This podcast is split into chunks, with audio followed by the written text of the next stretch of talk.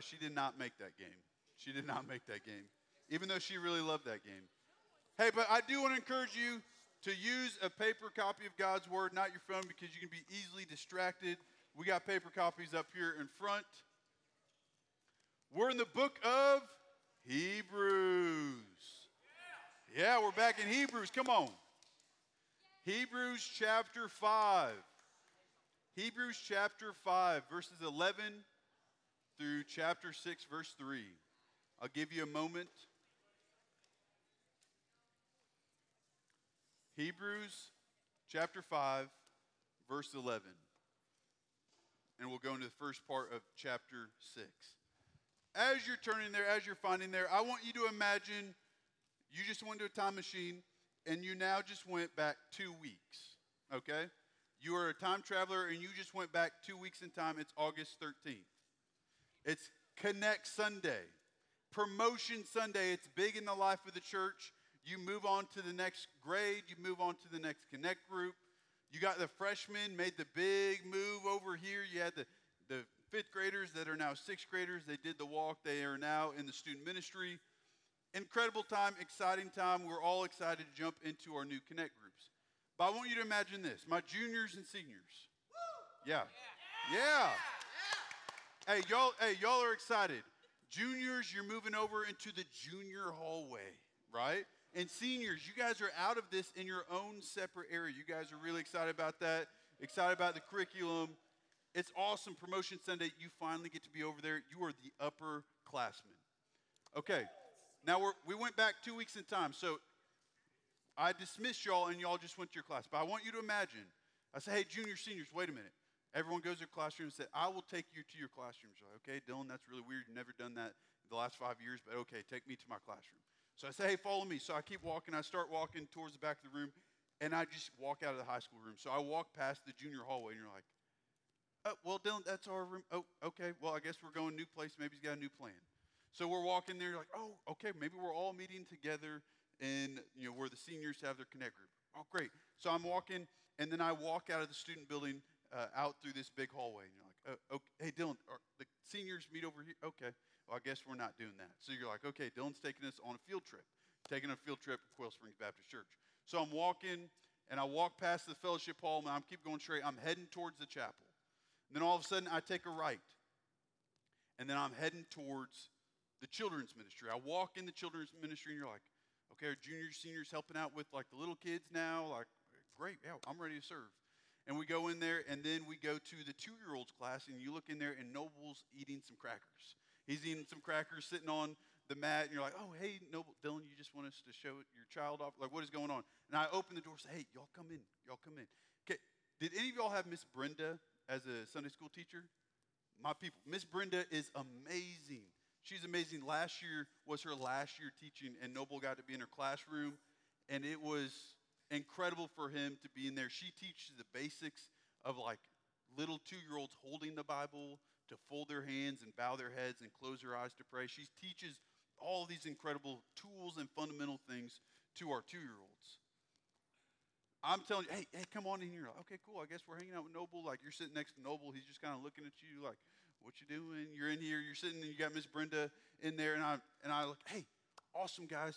See you later. And I close the door and I walk out, and you're like, okay, now you just left us in here. And Miss Brenda looks at everybody and says, okay, everybody, hey, grab a Bible. This is how you hold a Bible. And she puts a Bible in your lap. And she says, okay, this is how we open the Bible. And she's teaching you how to hold and open the Bible. Do you think you would be out of place in that room? Like, okay, Dylan, I'm a junior. I'm an upperclassman. I'm ready to lead in student ministry. I, this is my rite of passage. I'm a junior and a senior now. Here's the reason why I tell that story. There's many of us that believe that we're leaders. There's many of us that believe that we're growing in our faith, that we're good with Jesus. But spiritually, we're at the level of a two year old. Where the most we ever open our Bible is when I come in here and tell you to open your Bible to Hebrews chapter 5.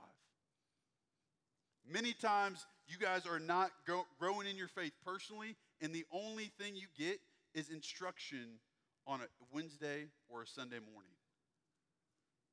The passage that we're talking through today in Hebrews 5 is not like a happy go lucky passage. He's actually like, he's going in on his audience. He's going in on the readers. And uh, you may feel a little like challenge, conviction tonight, like this is not me just going to you. I'm just reading God's word. But what I want us to see tonight is as a believer, we're called to grow in our relationship with Jesus and our intimacy with Him. We're not to grow stagnant. We're not to just go week in and week out doing the same old thing and actually not engaging in a relationship with Jesus. That's what we're going to be challenging tonight. That's what we're going to be walking through. Let me read Hebrews chapter 5, 11 through 6 3, and maybe some of this will make a little more sense. About this, we have much to say, and it is hard to explain since you have become dull of hearing. He's coming in on these people. For though by this time you ought to be teachers, you need someone to teach you again the basic principles of the oracles of God. You need milk, not solid food. For everyone who lives on milk is unskilled in the word of unrighteous in the word of righteousness, since he is a child. But solid food is for the mature, for those who have their powers of discernment trained by constant practice to distinguish good from evil. Chapter 6, verse 1 Therefore, let us leave the elementary doctrine of Christ and go on to maturity, not laying again a foundation of repentance, of dead works, and faith towards God, and of instruction about washings, the laying of hands, the resurrection of the dead, and eternal judgment. And this we will do if God permits. Let's pray. God, we pray and we, we thank you for your son Jesus, Lord. We thank you for this youth group. We thank you for our friends in this room. Lord, I thank you for the first time visitors here tonight. God, would you speak a word that convicts us but also calls us to yourself? Because you are the solution. You are the hope that we look for, and you are the hope that does not disappoint. So, God, as we open your word, would you speak to us? Your word is living and active, Lord. Would it come in, wreck house, and build up new in our hearts? In Jesus' name we pray. Amen. So, my first point for us to, to, you can write down on your sermon notes tonight, is that immaturity impedes, immaturity impedes growth. It impedes growth. Look at verses, uh, verse 11 through 14. About this, we have much to say, and it is hard to explain since you have become dull of hearing. Immaturity impedes growth. We see that the author is going to name four different things of what his audience is. He gives them four descriptions of what they are. Number one, they're apathetic. Number two, they're immature. Number three, they're unskilled. And number four, they're not wise. They're apathetic, immature, unskilled, and not wise. We see it says, it's hard to explain since you have become dull of hearing. What's hard to explain? What's the author talking about? He's talking about in verse 8 and 9 in chapter 5, if you just look up the, the, the verses right there. Although he was a son, he learned obedience through what he suffered. And being made perfect, he became the source of eternal salvation to all who obey him, being designated by God a high priest after the or, order of Melchizedek. He's talking about salvation. Jesus is the source of eternal salvation to all who obey him. And he's talking about this idea of a high priest after the order of Melchizedek. Now, I know we've talked about Melchizedek a couple times um, in Hebrews, but there's this big idea, and it's a really cool, fascinating, like, study on your own deal. But Melchizedek is this priest in the Old Testament, and many believe that Melchizedek is the pre incarnate Christ, that it was Christ in the Old Testament before he was born in the New Testament. Now, incredible, crazy, I encourage you, look it up. It's, it's really fascinating, really cool to see. But he's talking about Jesus being the salvation, Jesus being after the order of the high priest, Melchizedek. He says, Hey, we have much to say about this. I want to break this down for you. I want to go into detail with you. But it's really hard to explain to you because you are dull of hearing. He says, You're apathetic, you're lazy, you're numb to the hearing of God's word. Do we get like that sometimes? When we come to church on Wednesdays, we come to church on Sundays, we do all the youth group things. But he, here's, here's where the apathy, the laziness, and being numb to the God's word happens. It's when we come to Wednesday nights, it's when we come to Sunday mornings, yet we never commune with God by ourselves. Because we come here and we say, okay, Dylan says, open God's word, and you open up to Hebrews 5, and you're like, great, I'm getting my reading done for the week but you don't have an intimate relationship with the Lord because you are just living life on your own. You are seated on the throne of your heart, not Jesus. Because if Jesus is seated on the throne of our heart, we are spending time with him daily. But when we don't spend time with him, when it's not the thing we actually live out, and we come to church and we hear all of these good things we need to do and need to learn about Jesus and all that stuff, we become dull to it because we're not actually open to it. Because if we're open to God's word, we're open for Him to come in and wreck our lives, for us to surrender completely to Him, for us to surrender the temptations in our life and the places where we fail. When we are dull of hearing, we are just wanting to live our own life. We become lazy and numb.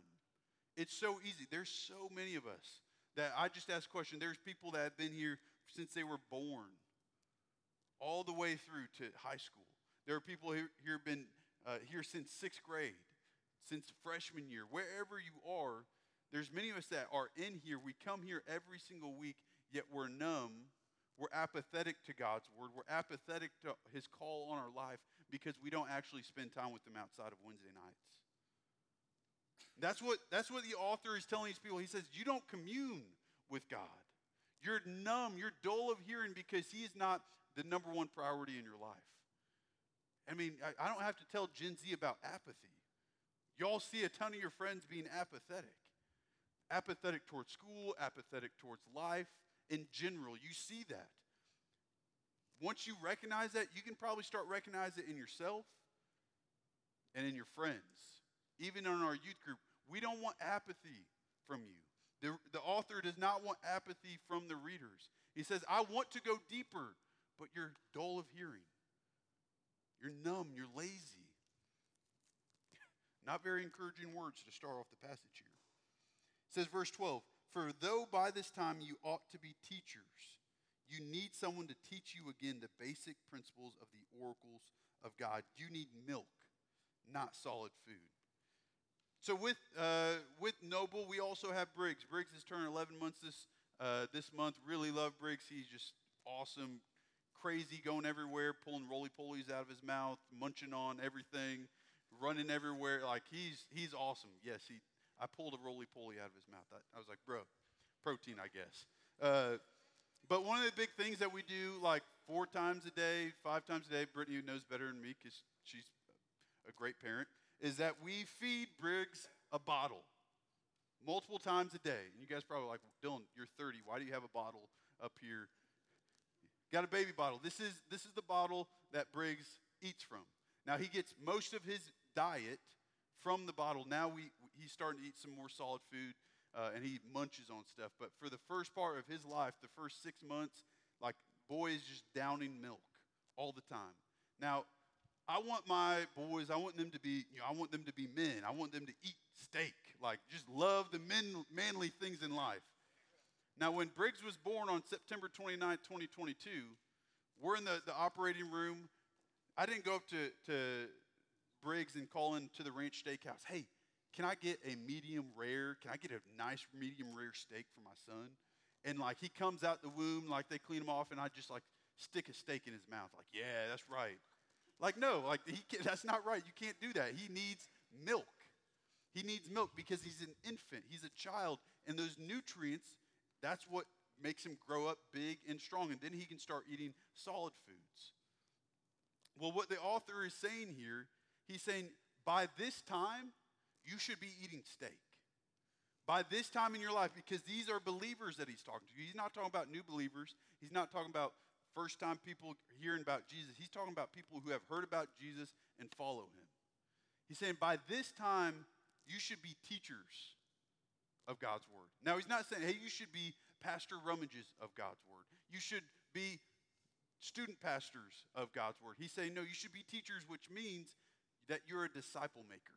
You're an everyday believer telling people about Jesus. He says, you ought to be teachers right now.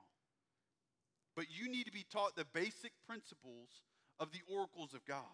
The basic principles, the ABCs. You have to be taught to go to the two year old room to be able to learn how to open the Bible and find the Bible.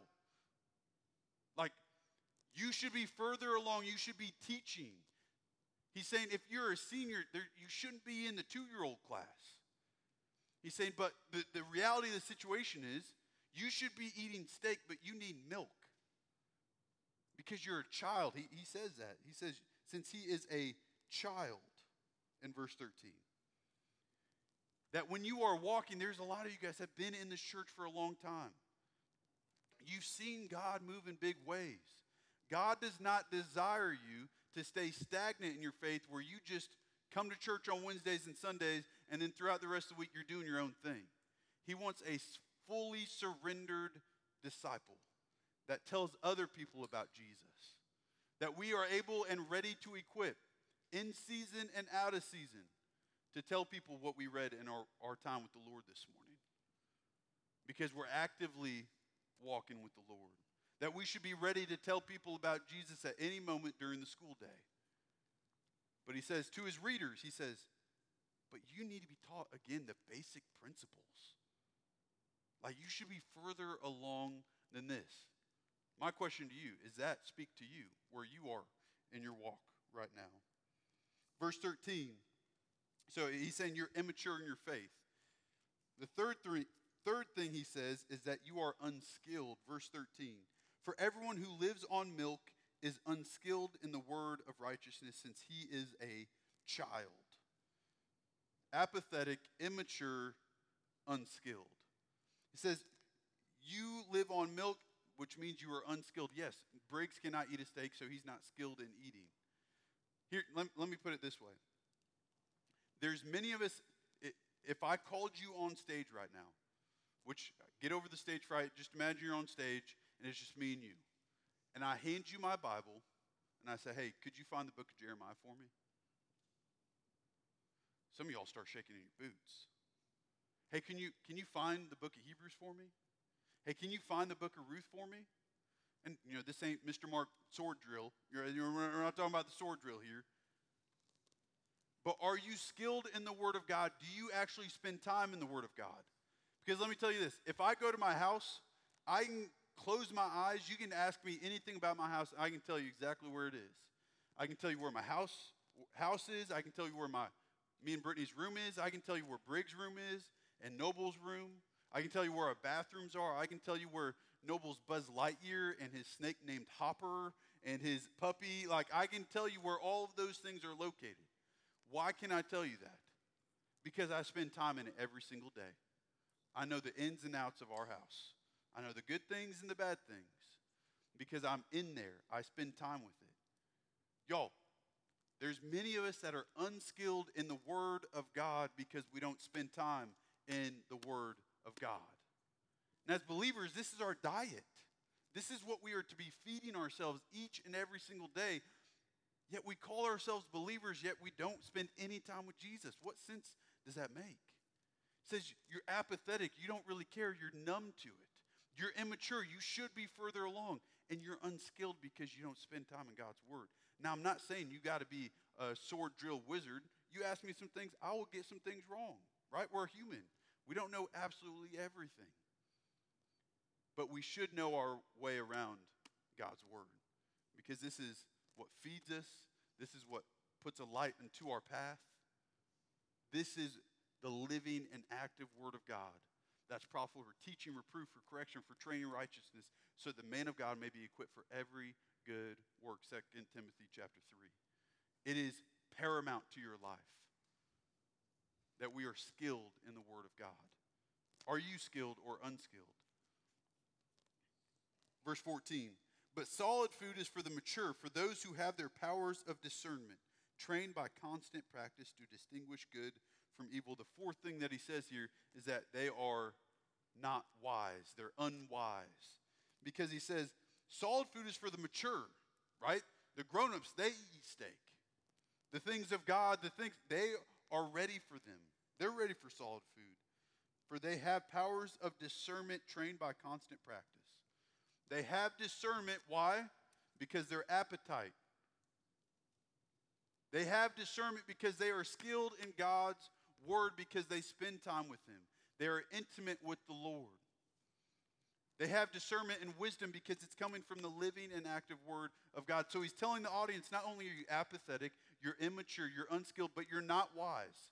And when we live our life separate from God, it's because we are unwise. We have no discernment because we're not being guided by God's word. by his will for our life. He's calling them out, says, discernment, wisdom comes from me to be able to dis- distinguish good and evil. Do y'all have to distinguish and discern every single day at school? To do this or to do that? To follow this? To, to cheat on this test or cheat on this homework or not to do that? There's all these things that we have to walk through and choose every single day. Wouldn't you want your wisdom coming from God's word and not your friend? So he, we, we see immaturity impedes growth, and we see what the author is just going in on these people. My question does any of that resonate with you? Does any of that speak to where you are in your walk with the Lord right now? Because I don't want to just leave you there. If you feel a little like brushed back and challenged and convicted, like my goal is not to leave you there because Scripture doesn't leave you there. Scripture, scripture doesn't leave us without a hope. And we see, uh, lastly, in chapter 6, verse 1 through 3, my second point is that proximity fosters growth. Proximity fosters growth. Verses 1 through 3. Therefore, let us leave the elementary doctrine of Christ and go on to maturity, not laying again a foundation of repentance from dead works and of faith toward God, and of instruction about washings, the laying on of hands, the resurrection of the dead, and eternal judgment. And this we will do if God permits. Proximity fosters growth. Verse 1 we, he's saying, because of all of these things, therefore, let us leave the elementary doctrine of Christ. And you're like, okay, Dylan, that sounds real wrong. Like, how are we supposed to leave Jesus? Like the doctor, like we're supposed to graduate from that? I had a buddy say, you say it this way: you never graduate from the gospel. There's many of us that believe that the gospel is the first step of sanctification, where we uh, are just climbing this ladder of becoming more and more holy. The process of sanctification is the process of becoming like Jesus. The gospel is not the first step, it is the guardrail in which we hold on to as we walk our life in Jesus. We need the gospel every single day. So, what is the author saying? Saying, let's leave the elementary doctrine of Christ. What he's saying is, says, let's build upon it. Stop hanging out in the two year old room and start living your faith. Start actually engaging in God's word. Start actually living it out rather than being a two year old learning how to just hold it, or a high schooler that only opens it when I tell you to open it to the book of Hebrews. He says, Leave, build upon the doctrine of Christ, and go on to maturity. Right? We see the four things that he calls them. We want to be called passionate. We don't want to be called apathetic Christians because that means we're numb and we don't care. We want to be passionate about our faith because Jesus changed our life, He changed our direction. We want to be passionate. We want to be mature, go on to maturity. We want to be skilled in God's word, and we want to be wise. Those are the things that we want to be described as as a believer, not as immature, apathetic, unwise, and unskilled.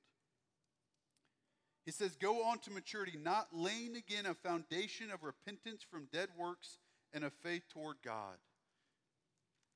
There's many of us that, that use church, use the youth group, use Falls Creek, use gravity as a time to air all of our grievances, air all of the sin that we did that year, and say, God, I'm so sorry. Hey, I'll, I'll see you next year. And just go on and live your life the way you do that we are just simply repenting to make ourselves feel better. It says that's not the foundation you build upon. The foundation you build upon is the repentance of your sins because Jesus is faithful to forgive when we repent and trust in him. That's the foundation you want of a faith that is alive, a faith that actually trusts in Jesus. Not one that just says, I'll see you next year, which many of us use church for.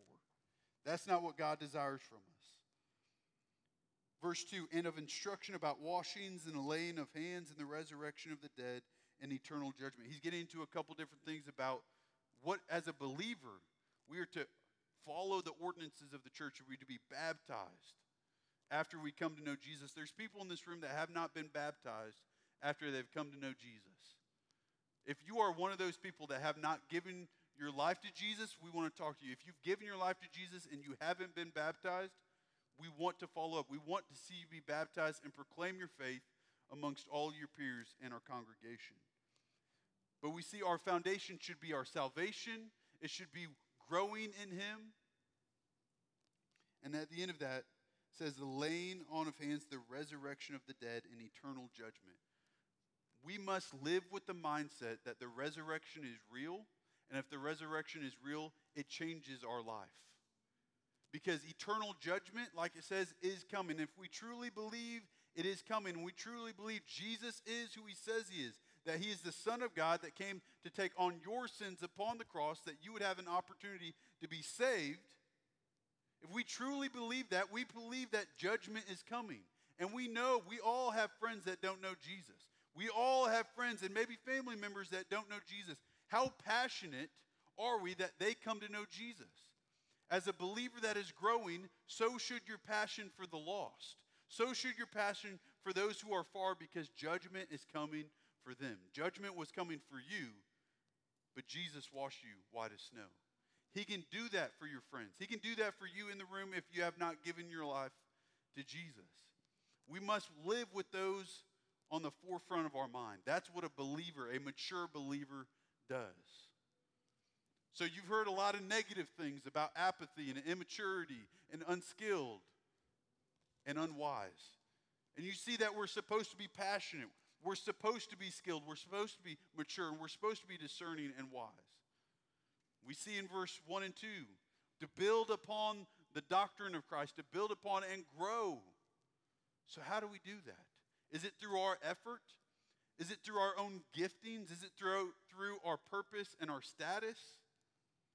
Verse 3 And this we will do if God permits. The secret sauce of a mature disciple of Jesus is dependence upon the Holy Spirit. That's the secret sauce. Are you dependent on God to move in your life? Are you dependent on God to move in your friend's life? Are you dependent on God to live each and every single day? Because there's many of us that live in a way that if we take Jesus completely out, our life does not change. Are you praying for a friend? Are you truly depending on Jesus for that? Are you truly depending on them to get through the friend drama that you have? To get you through the tough times or the divorce in your family or the loss of a friend? Are you depending on the Holy Spirit? Because I believe I'm expectant for, the, for God to move in a mighty way through our student ministry. I believe in this next year, we're going to see some massive change of lives. Do you believe that? Do you believe that? We must be expectant and dependent on God. God is only going to move if we're dependent on Him. He's not, he, he's not going to deal with us if we're just saying, oh, we're just going to go about business as usual. We're just going to come to Wednesday nights. We're just going to come to Sunday mornings and just keep doing what we want to do Monday through Friday. He wants a, a, a, group of disciples that want to make disciples, that want to teach others about Jesus. He wants them to rely on Him and ask Him to open doors, to open hearts for them to come to know Jesus. Are you dependent on the Holy Spirit? Y'all, I got to check myself on that. There's many times I want to do things within my own power. But it is only God who can change hearts. It is only God who can make a revival happen. And if you want to see a revival happen, if you want to see God move in your own life, you've got to depend on Him. Are you willing to? As the band comes up, I want you to identify where you are tonight.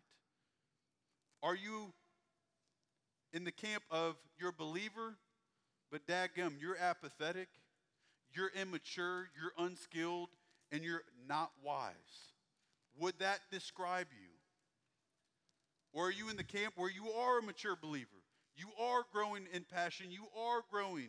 It's not like you get to a point where you arrive. We're all on this journey together. But we only grow if we're, our proximity is to the Holy Spirit. Because He is the one that will grow us, He is the one that will guide us and grow us into maturity. Or are you in the room tonight and you don't know Jesus? You're not in either camp and you say, I want to place my faith and trust in a God who desires to know me and save me. That is available to you tonight. So as the band plays, I want you to to really ponder where are you? What's your next steps? Because your next step should be seeking the Holy Spirit and His Word. Get to know His Word. It will guide you, it will transform you because it is the living and active Word of God. God, we pray. God, we pray that you would just come in our hearts and you would wreck our house, Lord. I pray that the challenge of your word tonight, calling out those that are immature, calling those out that have been in the faith, that have been in the church for a long time. God, are they following you? Are they dependent on you? God, I pray that they would be. I pray that you would challenge them, but also encourage them. That the solution is the gospel. The solution is Christ's death and resurrection, which gives us life, which gives us joy. God, for those that don't know you, I pray that they would, their eyes would be open to their need of you. That their life has no purpose outside of you and their life has no hope outside of you. God, I pray that this youth group would be one that you would take hold of and you would run with. And God, you would explode this place with people coming to know Jesus left and right. God, as we praise your name, as there's nothing else we want more than Jesus, God, I pray that would be our anthem, not only tonight, but tomorrow morning as well. God, we praise you. You deserve glory. Thank you for your son, Jesus. In his name we pray. Jump to your feet. We're going to